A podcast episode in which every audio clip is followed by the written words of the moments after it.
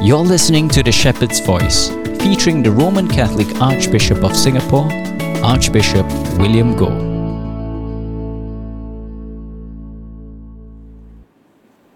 My dear brothers and sisters in Christ, on every Easter, the gospel is taken from the story of the empty tomb. Yet it must be clear that the empty tomb is not the proof of the resurrection of our Lord. Because, as skeptics would say, perhaps the body of Jesus was stolen away and then he was resuscitated. Indeed, my dear brothers and sisters, the empty tomb only tells us that his body was not there.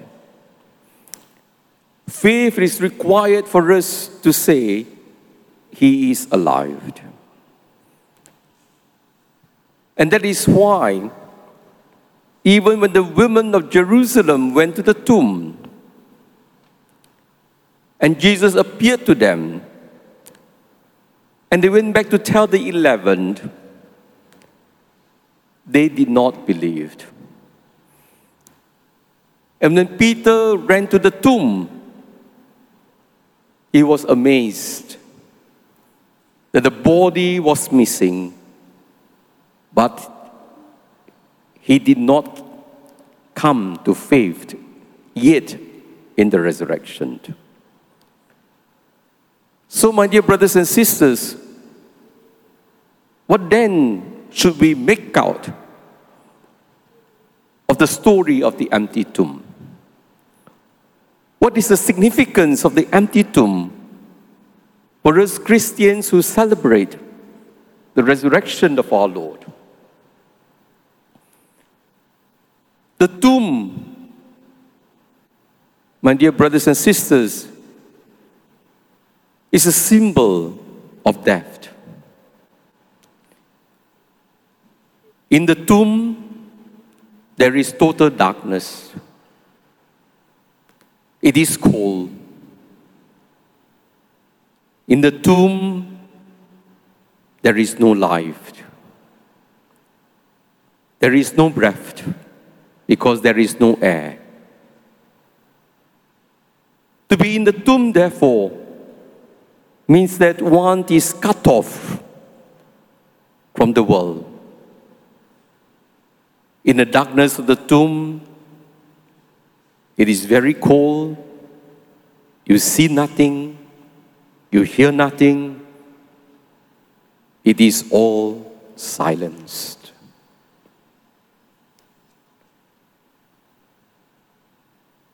But the tomb also has another symbol a symbol of the decadence of life.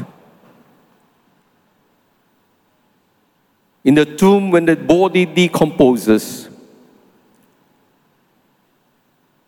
there will be a stench. Remember when Jesus visited Lazarus, wanted to visit him in the tomb. Martha told him, The body is there already for four days, and there is a stench. It is a reminder, therefore, that when we are in the tomb, the soul is rotting. The soul is miserable. And that all the things that we have in this world, all that we have achieved, they are all rotting away. We cannot bring our achievements, our wealth, our glory, our success to the next world. That is why, my dear brothers and sisters, the world is frightened of death. Death, as St. Paul would tell us in Corinthians, is the last enemy of man. Because death is frightening. When you die, you die alone. No one can accompany you in death. It is such a lonely, frightening journey that you will take alone.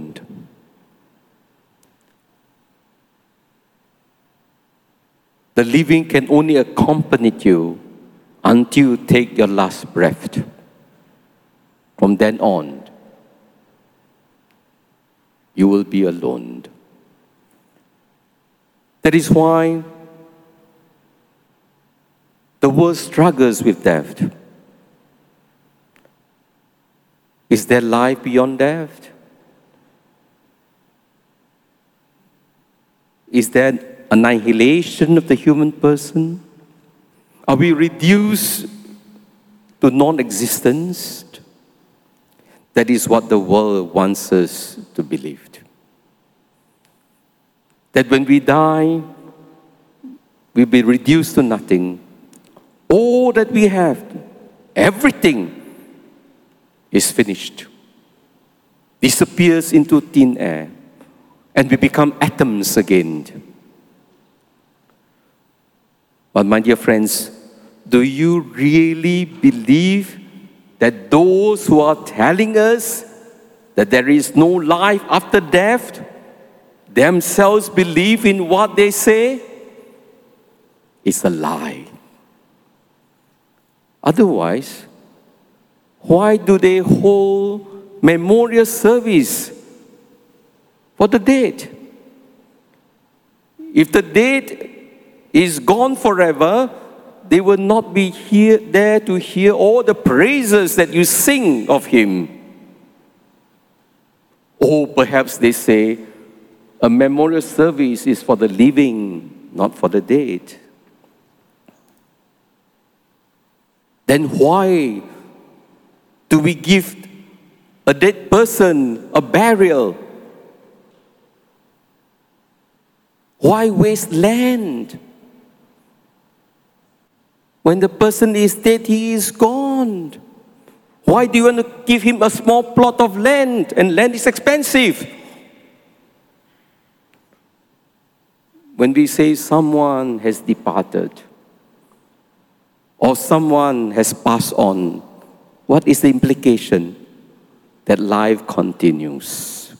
He has gone somewhere. He has passed on to somewhere but he has not disappeared.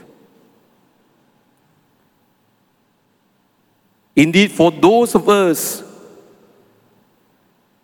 who believe in the lie that the world tells us, you are done Simply because not only you will not live,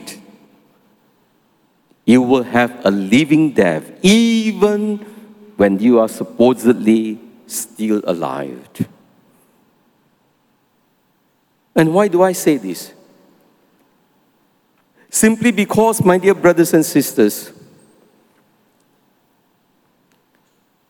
when you are frightened of death, you begin to grab whatever you can in this life on this earth. Because you believe, like the YOLOs, who keep on telling us you only live once. Since you have only one life to live and that's it, you better enjoy. You better take whatever you can take out of this world because after this, you will be no more. So enjoy everything. And that is what the world is doing. They want to be the best, the number one. They want everything. When that happens, everyone is your competitor, everyone is your enemy because you must have the biggest pie.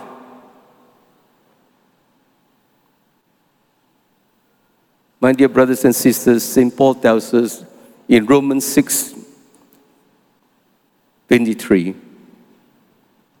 The wages of sin is death. When we consider people our enemies, our competitors, there is no peace. Every day you are fighting. You live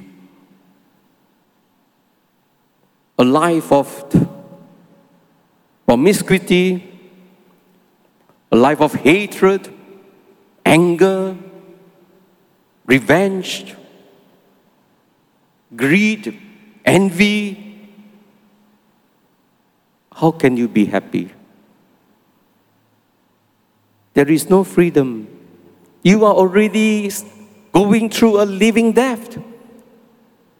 You might be alive physically, but your soul is dead because there is no joy, because there is no meaning, no purpose. That is why, my dear brothers and sisters, this evening when we celebrate the resurrection of our Lord, we are told that there is a way out. Jesus will show us the light. And that is why we have the liturgy of the light at the very beginning of this Easter vigil service. And uh, the cantor sang so beautifully Be glad, let earth be glad, as glory floods her, ablaze with light from her eternal King. Let all corners of the earth be glad knowing an end to gloom and darkness. Truly, my dear brothers and sisters, Jesus is the light that will bring us out of our darkness, of our misery, of a meaningless life. And again, the beautiful Exsultet tells us the four nights that the Lord will deliver us. This is the night when once you let our forebears, Israel children, from slavery in Egypt, we are set free from slavery to the world. This is the night that with a pillar of fire banish the darkness of sin. This is the night Jesus will deliver us from the sins that cripple us. Thirdly, this is the night that even now throughout the world sets Christian believers apart from worldly vices, from the gloom of sin, leading them to grace. How beautiful.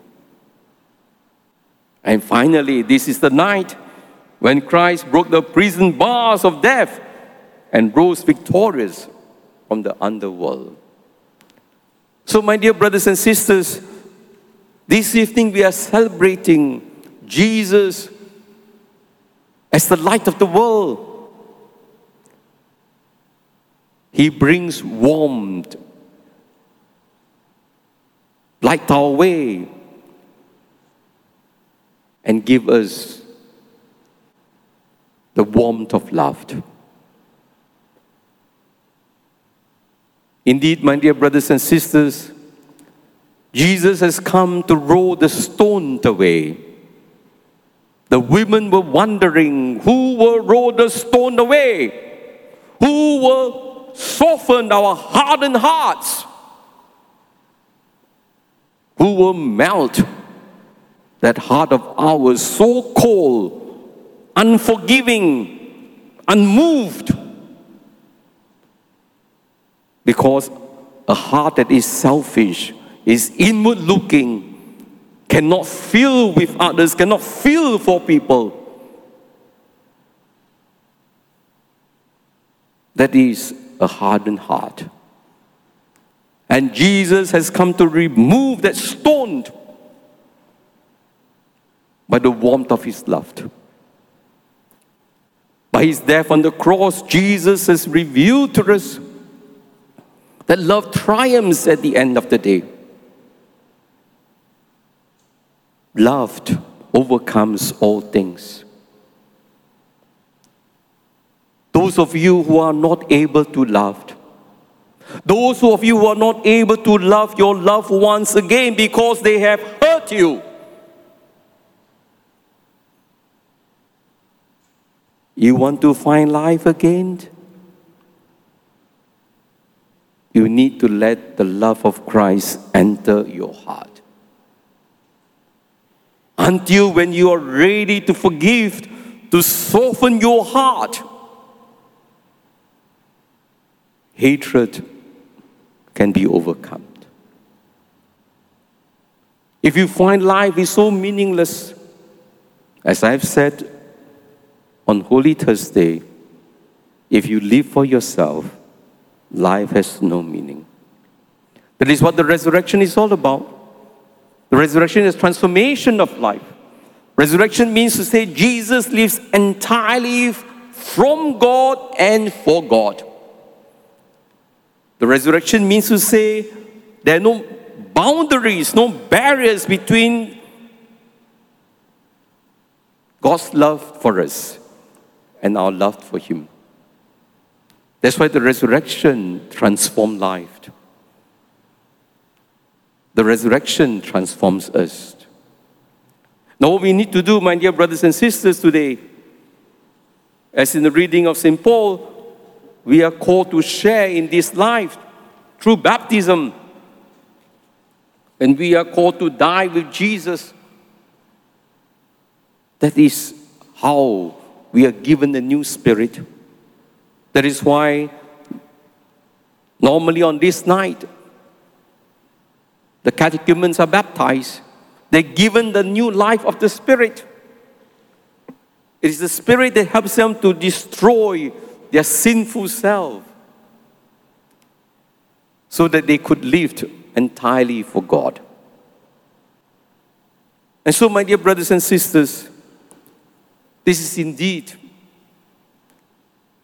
a new beginning for us. This is indeed, my dear brothers and sisters, for you to restore your meaning in life. To live for yourself by living for others and for God. And this is where, my dear brothers and sisters, we can truly rejoice with the church. As we say, rejoice, let Mother Church also rejoice. Array with the lightning of His glory that this holy building shake with joy, filled with the mighty voices of the people. And let us truly be an Alleluia people. An Alleluia people means people filled with great joy, even in times of suffering, because we no longer suffer in vain any suffering that is for loved is always a liberating, joyful suffering. And this is what Christian joy is all about. This is what we mean when we sing Alleluia. The Lord is risen because His resurrection gives us a certain hope that one day love will triumph over hatred and life over death. Thanks for listening to The Shepherd's Voice, featuring His Grace, Archbishop William Goh. This podcast is brought to you by Catholic SG Radio.